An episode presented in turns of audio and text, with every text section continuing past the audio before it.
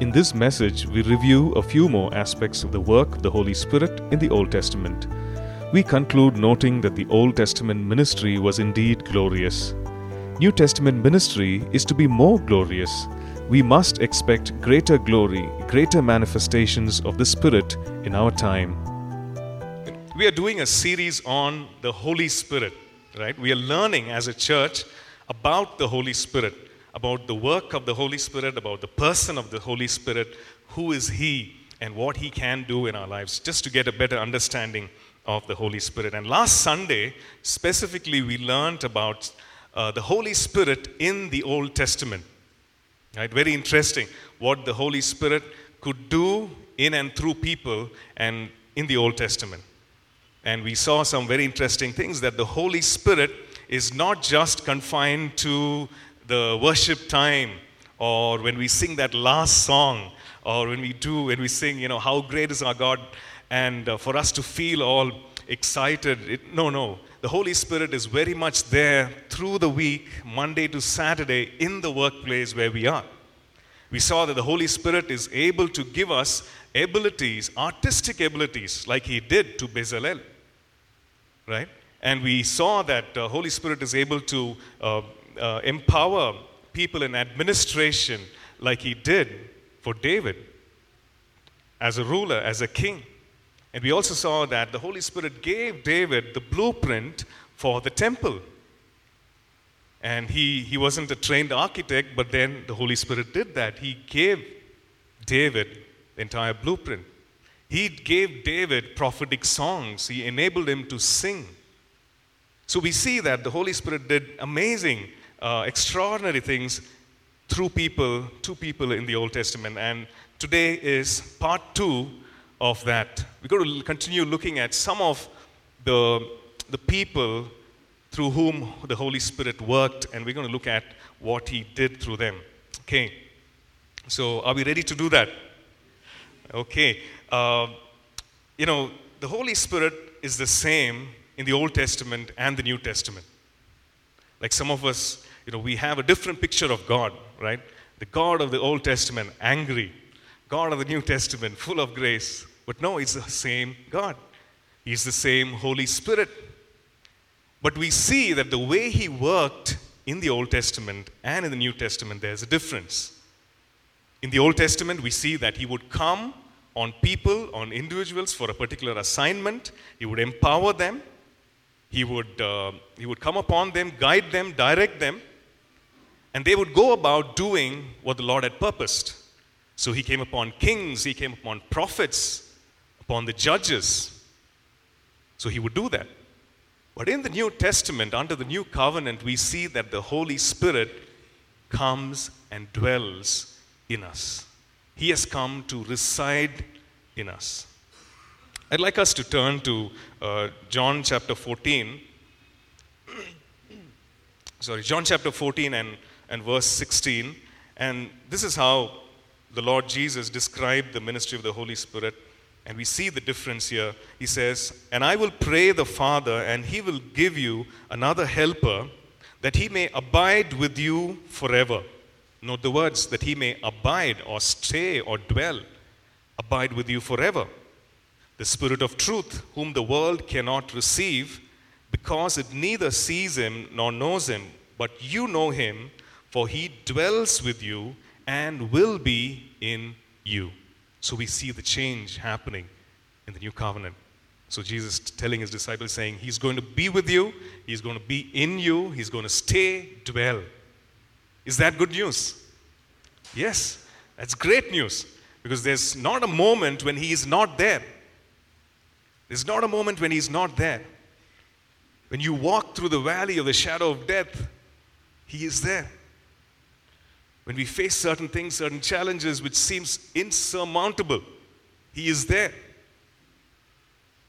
He comes, he has come to dwell, stay, abide, to help us, to strengthen us, so that we would carry out the purposes that he has purposed for us. That's great news. And we are studying about the role of the Holy Spirit in the Old Testament not only to see how he worked, there, but it is actually, in a way, God's resume. It's God's resume. It's God, you know, when you look at a resume, you see what all the others, had, uh, the person had accomplished, what the person had done, what the person is capable of doing, the skills, the qualifications, the abilities. It's like going through the resume of God. Every time we see the Holy Spirit working through a prophet, working through a king, working through the judges, it's like going through the resume of God. And the best part is this the instruction that is given to us, the examples that have been that are there in the Old Testament, it's there for a purpose. And it's mentioned here in Romans chapter 15. Romans chapter 15 and verse 4, it says, For whatever things were written before were written for our learning, that we, through the patience and comfort of the scriptures, might have hope. Verse 13 says, Now may the God of hope fill you with all joy and peace in believing, that you may abound in hope by the power of the Holy Spirit. So these things were written before for our learning, so that we can look at this and learn and say, oh, this is how God did, this is what God did. But it doesn't stop with that. It is so that through the patience and comfort of the scriptures, we might have hope. It's not just to look at the work of the Holy Spirit in the Old Testament and go, wow, that's amazing. But when we look at that, when we learn, we understand that God is able to do it again. Amen. Do it again in our lives so that we might have hope. And verse 13 says that believing we might abound in hope by the power of the Holy Spirit. And I pray that even as we look through the Old Testament, look through the work of the Holy Spirit, that we will come to that place of learning where we will have hope.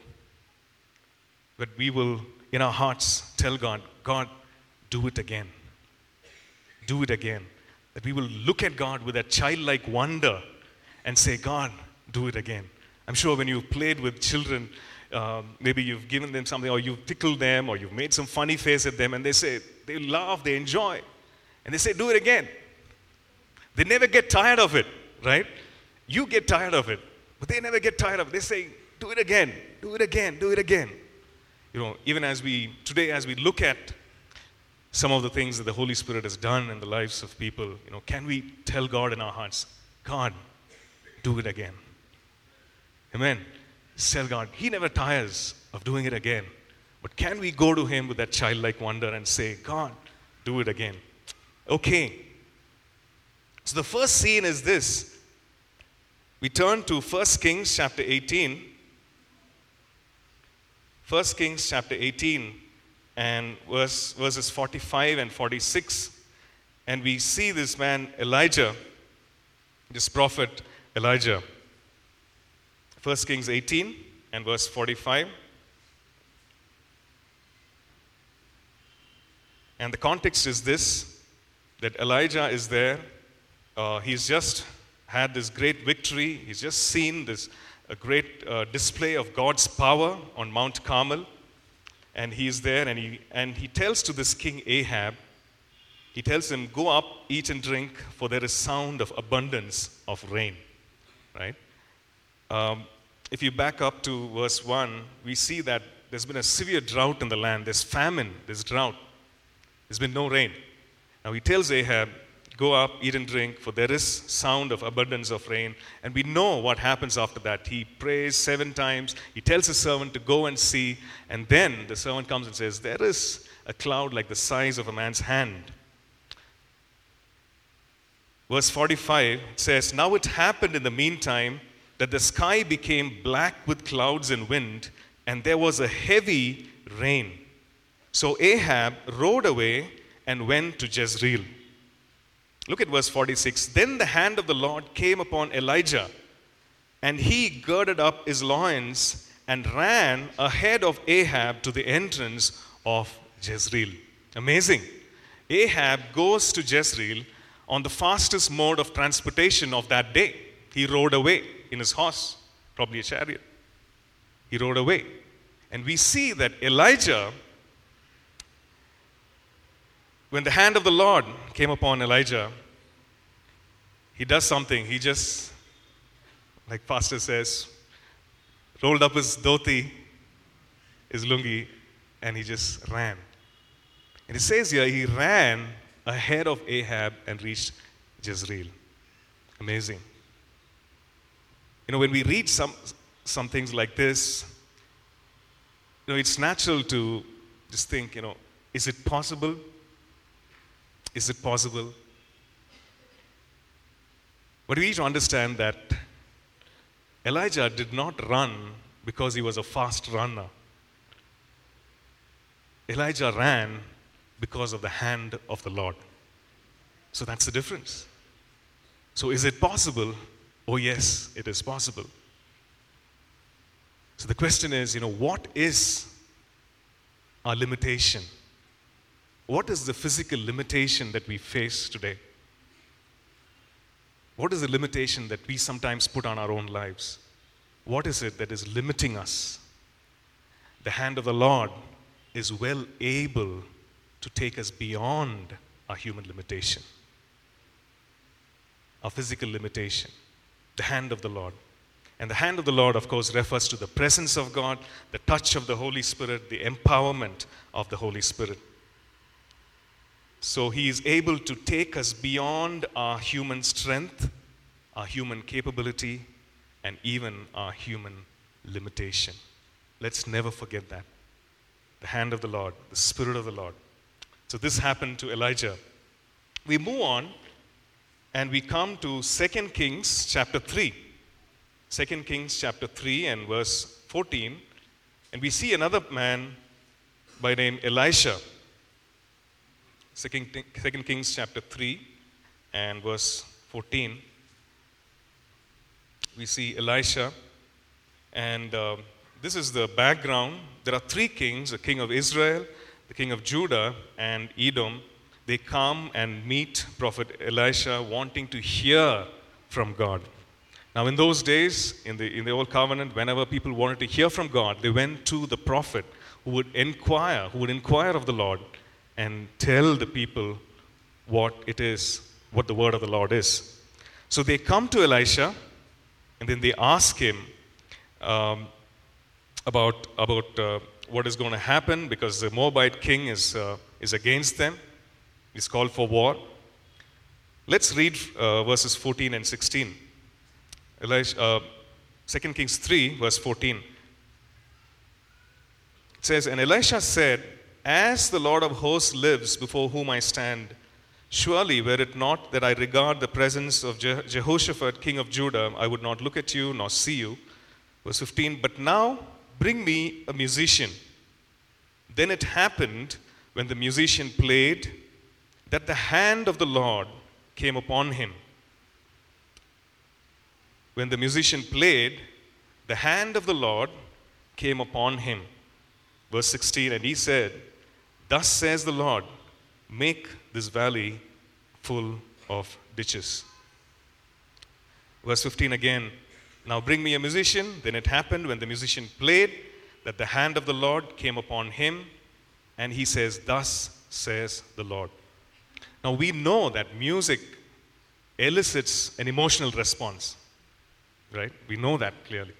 Uh, whenever music is played, we are stirred up in our emotions. And the film industry uses that, right? If there is a, if there is a happy scene, and we know if there is a, you know, good music, upbeat music, it helps express that happy scene, right?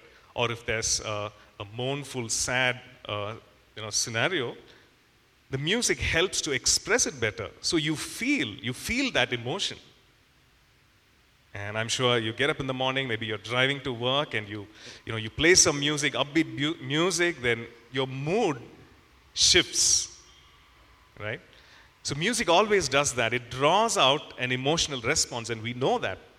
But here we, some, we see something which is beyond that, beyond the, uh, an emotional response, beyond the stirring up of just emotions. We see that when the music is played, the hand of the Lord comes upon the prophet. The Spirit of God touches the prophet. The Spirit of God gives the prophet the words that he's supposed to give, the counsel that he's supposed to give to these kings. And he says, Thus says the Lord. So we see the association between music, the right kind of music, and the stirring up of the prophetic, the stirring up of the gift, of the anointing. So we see the, the importance between music and how it can activate uh, the prophetic. And we see this happening in Elisha's life. So, so, why do we have music in church? Why do we have music when we worship? It's not just to feel happy, it's not just to you know, feel upbeat about it. But when the right kind of music is expressed in worship, the hand of the Lord, there is a stirring of the anointing.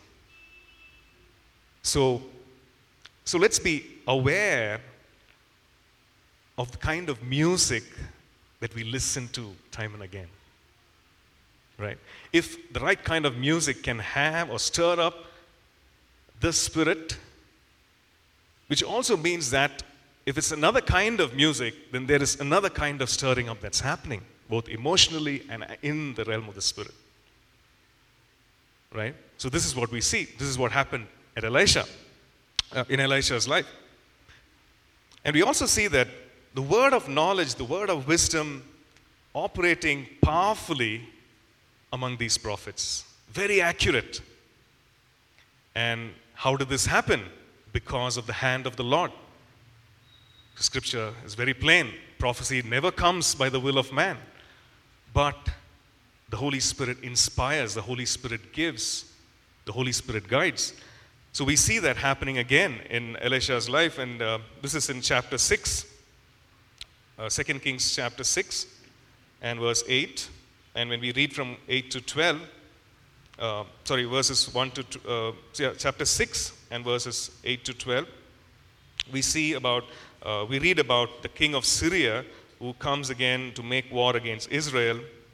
And, uh, and he, is, he is a little troubled because he's planning this war, he's making these strategies, but it seems as if the people of Israel come to know about it every time.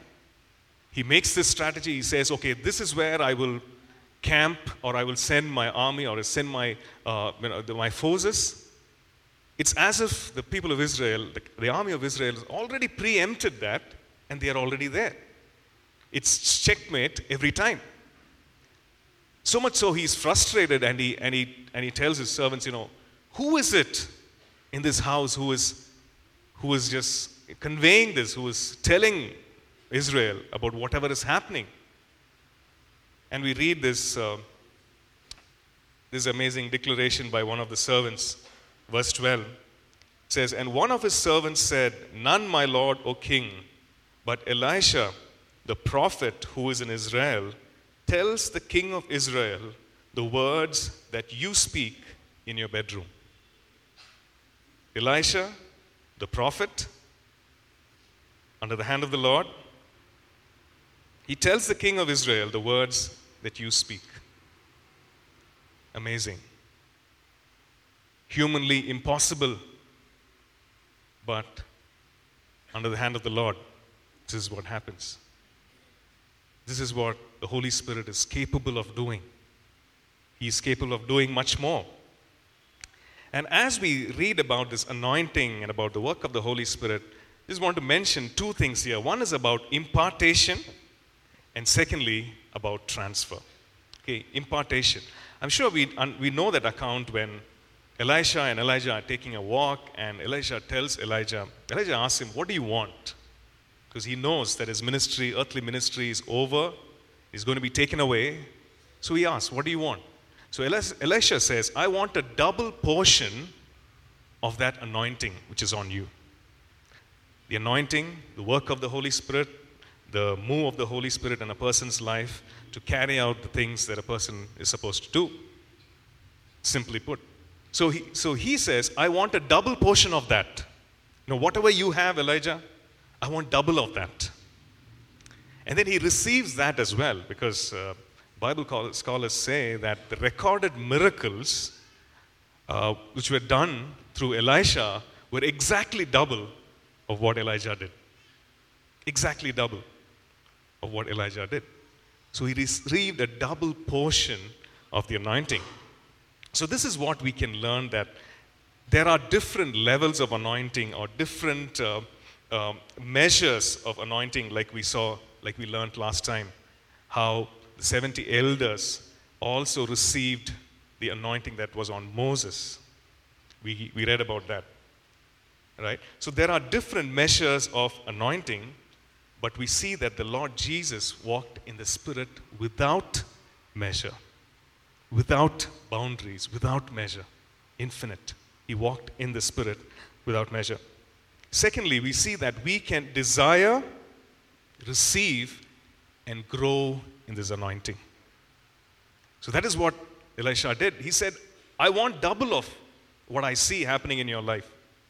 He desired that, he received that, and he also walked in that, exercised that. So, also in our lives, you know, we can desire, Lord, I want you to work in my life in this way. We can desire that and grow in that anointing. And that is what we see in Elisha's life. Uh, the third thing that we learn is that you know, association with people positions us or sets us up for impartation, but the anointing comes only from Him. Right? Elijah was with Elisha, I mean, Elisha was with Elijah, and he walked with him. He saw what Elijah did. He heard what, what Elijah was, uh, what was teaching and what he was doing. He saw it firsthand. So he was associated with him, and therefore he desired what Elijah had.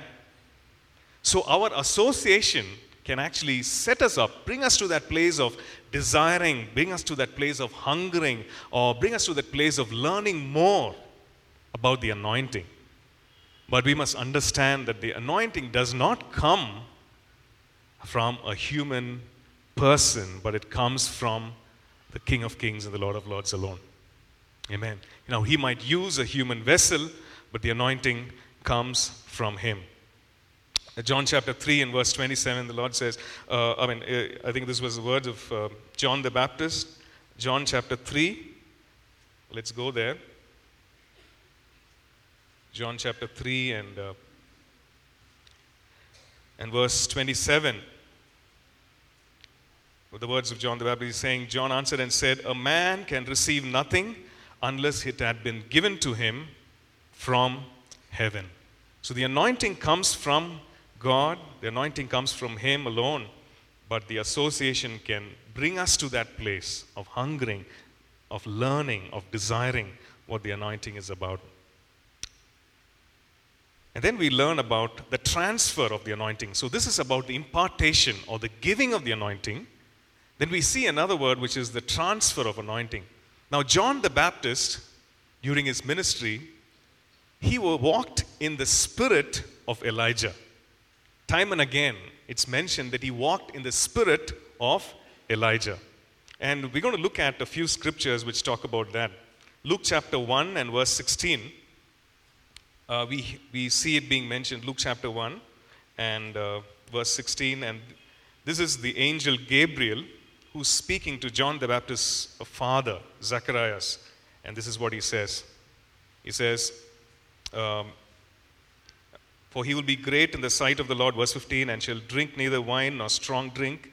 He will also be filled with the Holy Spirit, even from his mother's womb. And he will turn many of the children of Israel to the Lord their God. Look at verse 17. He says, He will also go before him in the spirit and power of Elijah to turn the hearts of the fathers to the children and the disobedient to the wisdom of the just, to make ready a people prepared for the Lord. So he will go before him, before the Lord, in the spirit and power of Elijah. The spirit and power of Elijah. Matthew chapter 11, verse 14, the Lord Jesus himself mentions that, that John the Baptist came in the spirit of Elijah, that he is the Elijah. He says in verse uh, chapter 17, he says, He is Elijah who has already come, and so on. So we see that he walked in the same kind of anointing that Elijah walked in. But when we put the life of John the Baptist and then we compare the things that Elijah did, we are surprised. Hey, he didn't do any miracles the way Elijah did. Then how can we say that he walked in the spirit and power of Elijah? It was just one aspect of the anointing that was on Elijah, which is he turned the hearts of the fathers back. He turned the hearts of the children back to the fathers, and he turned the, the disobedient to the wisdom of the just. And this is what he did. So, in the transfer of the anointing, we see that there could be just one aspect of the anointing that we could walk in. But it is a transfer of the anointing, nevertheless. Right? So, we learn about this anointing, and we, uh, we're going to be learning more about this in the weeks ahead about the transfer of the anointing, about the impartation of the anointing of God. Now, God's heart is this. You know, why is there a transfer of anointing? Why is there a transfer at all across these years, after several hundred years? God's heart is this that His word that He's entrusting to us, the work of the Spirit that He's entrusting us with, He wants that to go from this generation to be passed on to the next generation and to the next generation till He comes again. That's God's heart, right? And we see that in Isaiah 59 and verse 21. Isaiah chapter 59 and verse 21 As for me, says the Lord, this is my covenant with them. My spirit, who is upon you, and my words, which I have put in your mouth, shall not depart from your mouth, nor from the mouth of your descendants, nor from the mouth of your descendants' descendants, says the Lord, from this time and forevermore. So, God's heart, God's desire is this that the word He gives us, with the revelation that He gives us, the working of the Spirit that we enjoy or experience, He wants that to be passed on to the next generation and to the next generation till He comes again. You know, I, I was uh, listening to this podcast uh, with Bill Johnson, and he, and he talks about how he was with his grandchildren one day, and he was just observing his grandchildren, all toddlers, playing, and they were playing church. Like, how many of you played church? Okay. I've played church with my daughter. you know, we used to go to South and uh, get things ready, so we'll put a chair there and and you know she'll have this book and she'll open it and sing and uh, though we didn't we didn't have hymnals you know she'll she'll do that and she'll read and do the declaration and all that so we played church right um, i hope we are not playing church today. It's for real right? We are the church amen. So bill johnson talks about how he saw his grandchildren you know playing one day and, and this is what they did. Okay so this, um, this little one comes to the other, other one and says, puts the hand there and says, Be healed in Jesus' name. But before that, the little one actually has removed the shirt and put one hand inside, right? Uh, as if there's no hand there, put one hand inside. So this one comes and says, Be healed in Jesus' name. And this child puts the hands out and says, I am healed. So Bill Johnson says, you know, this is commonplace for them now. As children, they, they have seen it, they have heard it, and they've experienced healing. So that's the level they are at. Now, they will build on that. They will build on that. Right? And if you, if you read through history, you see the dark ages where there's no mention of salvation. But we come to a place where the Lord uses one man to preach salvation through faith. And then we come to a place in history where there's teaching about revelation about the work of the Holy Spirit. And then we build on and on and on. And so also, you know, God's desire is that what we are experiencing, what we what we know, God's desire is that that it should be passed on to the next generation. So he's looking to us to really steward that and pass it on to the next generation. And for that, we need to have a, have a father's heart, right? Because when we pass on uh, what we have, now the next generation is going to go higher and probably further than we have ever gone. Right? They will go further, do greater things. And the Spirit and, and, the, and the Lord Jesus said, If you believe in me, and you will do greater things, and the greater things are happening and yet to come. So the next generation will go further, will, will go higher than we have gone. And to see that and to keep encouraging that, we need to have a father's heart or a mother's heart, a parent's heart. Right? Otherwise, you know, there's all possibility that we could look at that and say, and, and condemn that work, or to be, to be jealous, or to be you know, envious about that. We need to have the father's heart, have a mother's heart to, to steward, to, to encourage the next generation, because that's the heart of God. Okay, moving on to uh, another uh, person on, upon whom the Holy Spirit came, and, and this is Ezekiel. We're looking at Ezekiel chapter 3. Ezekiel chapter 3 and verse 14.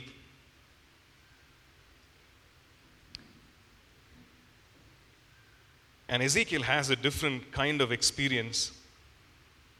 So he says, So the Spirit lifted me up and took me away, and I went in bitterness in the heat of my spirit but the hand of the Lord was strong upon me. He says, The Spirit of the Lord lifted me up, literally lifted him and took him away. He went in with deep emotion. He went in bitterness in the heat of my spirit. That's how he describes what he was going through, what was happening on the inside. The Spirit lifted him up. And we see uh, something else in chapter 37 and verse 1. Um, we know that chapter, it's the chapter about the valley of dry bones. And uh, verse 1 The hand of the Lord came upon me and brought me out in the spirit of the Lord and set me down in the midst of the valley, and it was full of bones. So, these are some things that Ezekiel experienced that he was actually set up on his feet. And in a vision, he was taken to this valley of dry bones and asked to do something, declare the word over those dry bones. So, being transported in visions, um, you know, whenever we talk about it, we sometimes associate this with the new age? All experiences with the new age. But the God who created us is well able to touch our emotions, is well able to touch our spirit to reach deep in, is well able to do these things so that his purpose will be fulfilled. Is well able to do that. So maybe, you know, be open to God. Maybe be in the Word so we know that we can discern. May we be in the Word, full of the Word, so that we can uh, discern between what is right and what is wrong, and we can be sensitive to the work of the Spirit but the thing is that we need to be open to the move of God. The Holy Spirit is well able to color outside the lines of our understanding, outside the comfort of our tradition, is well able to take us beyond that. Amen. So, this is what Ezekiel had, this kind of experience. And lastly, we're going to look at Zechariah, Zechariah 4 and verse 6. And uh, the word of the Lord comes to Zechariah and he's supposed to convey this to Zerubbabel. Zechariah 4 and verse 6 So he answered and said to me, This is the word of the Lord to Zerubbabel, not by might, nor by power, but by my Spirit, says the Lord of hosts. Not by might, nor not by power, but by my Spirit, says the Lord. We see that Zerubbabel actually was part of the leadership and they were involved in rebuilding the temple after the Babylonian, um, Babylonians had come and gone. And uh, after that time, they were involved in rebuilding the temple, and he was part of the leadership group. And the Lord brings the word through Zechariah to him to say, Not by power, nor by might, but by my spirit, says the Lord. You know, how, how many of us have unfinished assignments in our lives? You know, that, that very word unfinished assignment itself, you know, there's a churning in the stomach, right? I don't know about you, but to me it does happen. The Lord says, hey, not by power. By all means, you know, use your intellect, use your understanding, and use your strength. The Lord says, it's by my spirit. Through His Spirit, through the enabling of the Spirit, He enabled Zerubbabel to complete the assignment that he was handling. And the Holy Spirit is well able to do that in our lives today. Whatever it is that we are doing, whatever task that we are that we have put our hands to, the Spirit of God wants to remind us it's not just by might or by power, but by His enablement, by the enablement of the Holy Spirit. Amen. And He will bring it to pass, and it will be for His glory. Now, we saw all these wonderful things in the, in the Old Testament, the work of the Holy Spirit. But when we look at the New Testament, we see this uh, amazing statement again. 2 Corinthians chapter, C, uh, chapter 3, sorry, verses 6 to 8. 2 Corinthians chapter 3 says, Paul writes and he says, Who also, is talking about the Lord, who also made us sufficient as ministers of the new covenant. Am I speaking to the ministers of the new covenant? Amen. Oh, yes. Made us sufficient as ministers of the new covenant, not of the letter, but of the spirit. For the letter kills, but the spirit gives life. Verse 7. But if the ministry of death, written and engraved on stones, was glorious, so that the children of Israel could not look steadily at the face of Moses because of the glory of his countenance, which glory was passing away. How will the ministry of the Spirit not be more glorious? He's talking about the ministry of the letter of the law and the ministry of the Spirit, and he said, How will not the ministry, how will the ministry of the Spirit not be more glorious? So, as ministers of the new covenant, as believers in the New Testament, now, can we expect the work of the Spirit, a similar work of the Spirit in our lives? It is scriptural to expect the work of the Spirit in our lives and much more because it talks about how the ministry of the Spirit is more glorious. Is more glorious. So it, it requires a shift in our thinking. It requires a shift in our thinking. Yes, it's all right to look and be and look at the Old Testament and, and, and look at it in amazement and in wonder and say, amazing. But it is scriptural, it's biblical today to look at God and say, God, do it again. Do it again, God. In our lives, God. In my life. Not for, not for my own glory or whatever, but for your glory, so that your purposes will be fulfilled. Amen. Let's have that expectation. Let's have that mindset. And uh, I want to close again with the, with the verse that we read, um, even as the worship team comes up and uh, ministers, I just want to read that verse again. Romans chapter 15.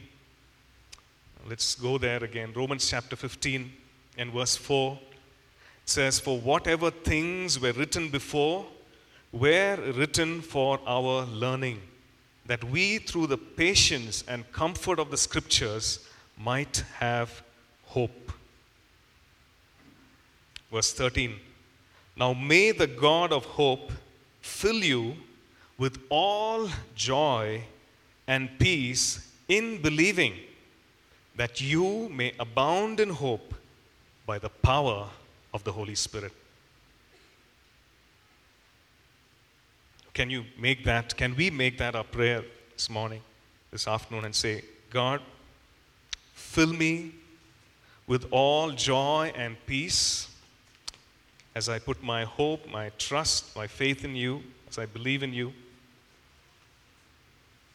And Lord, cause me to abound in hope. Cause me to abound in hope by the power of the Holy Spirit. You know, one of the things that happens when we go through difficult times or when we go through uh, the mundane things of life is that we forget to dream.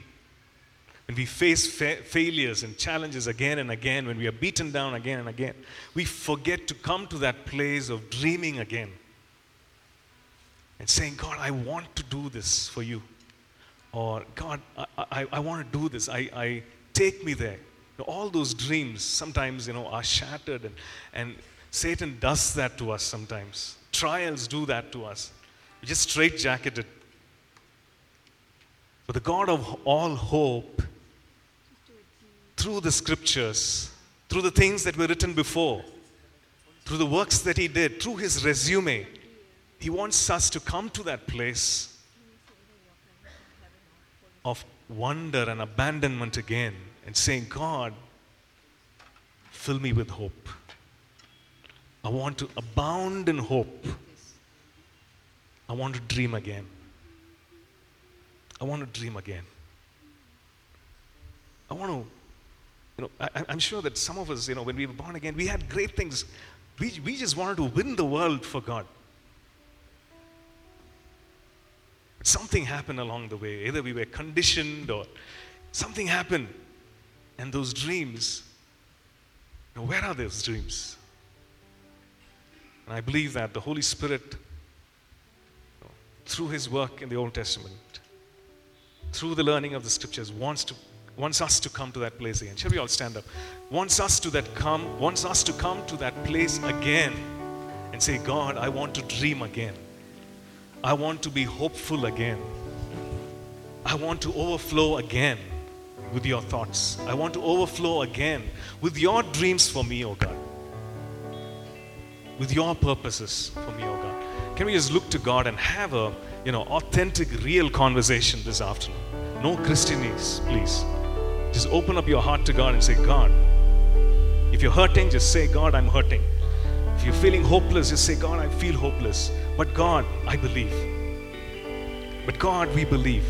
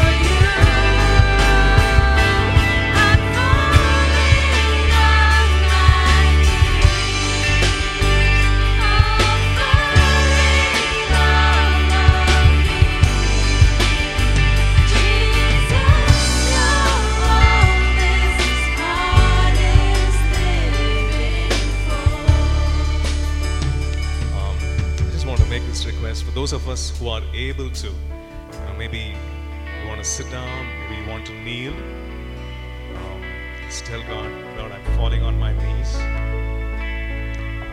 those of us who are able to, if you want to stand, that's perfectly all right. But let's tell the Lord, God, do your work in me. I'm waiting for you. You're all I'm waiting for.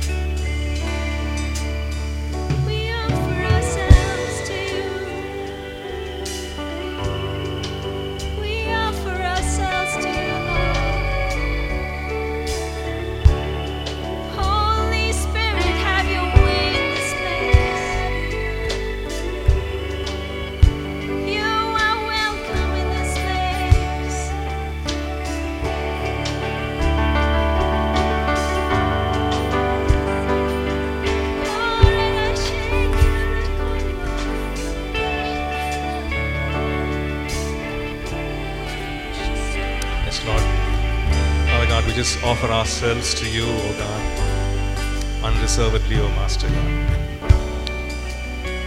Is anyone here and um, you know you feel that tug in your heart that you want to offer yourself to God again? Maybe there was a time when you did so, but seems like much water has flown under the bridge. And you're in a place and you can't recognize that place where you were many years ago. You come and just say, God, I offer myself to you again? Maybe there's someone here and maybe you've never offered yourself to Him. The Lord is just waiting to for you to open the door because the Bible says that He stands at the door and knocks. If you will open the door of your heart, He will come in.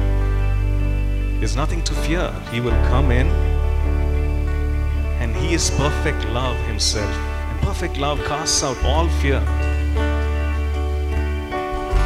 So open the door of your heart and let the Lord come in. And maybe you need to make Him the Lord of your life. And you could do that as well this morning. Thank you. We thank you, Lord. We thank you. We thank you, Lord, that you are the same yesterday, today, and forever. You never change with time.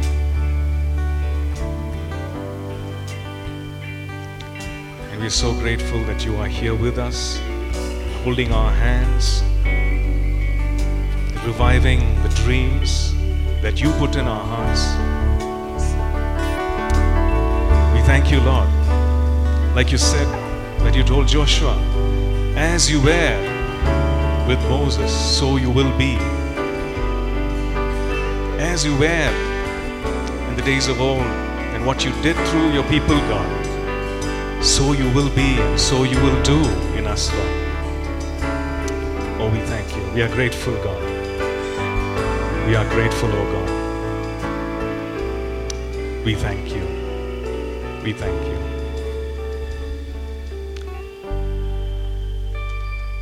Now, if any of you made that prayer for the first time, saying, God, I offer my life to you, can I just see your hands? We'd like to pray with you after the service. If you prayed for the first time, saying, I offer my life to you. If you said that, anyone? Okay.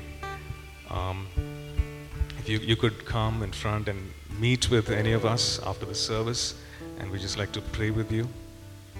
Right? Let's close. Now may the grace of our Lord Jesus Christ, the love of God the Father, and the fellowship, the communion of the Holy Spirit be with us all now and in the days ahead. Amen. Amen. Amen. We trust that this message was a blessing to you. We'd love to hear from you. You can email us at contact at apcwo.org. Also, visit our website www.apcwo.org for additional resources. Thank you for listening and God bless you.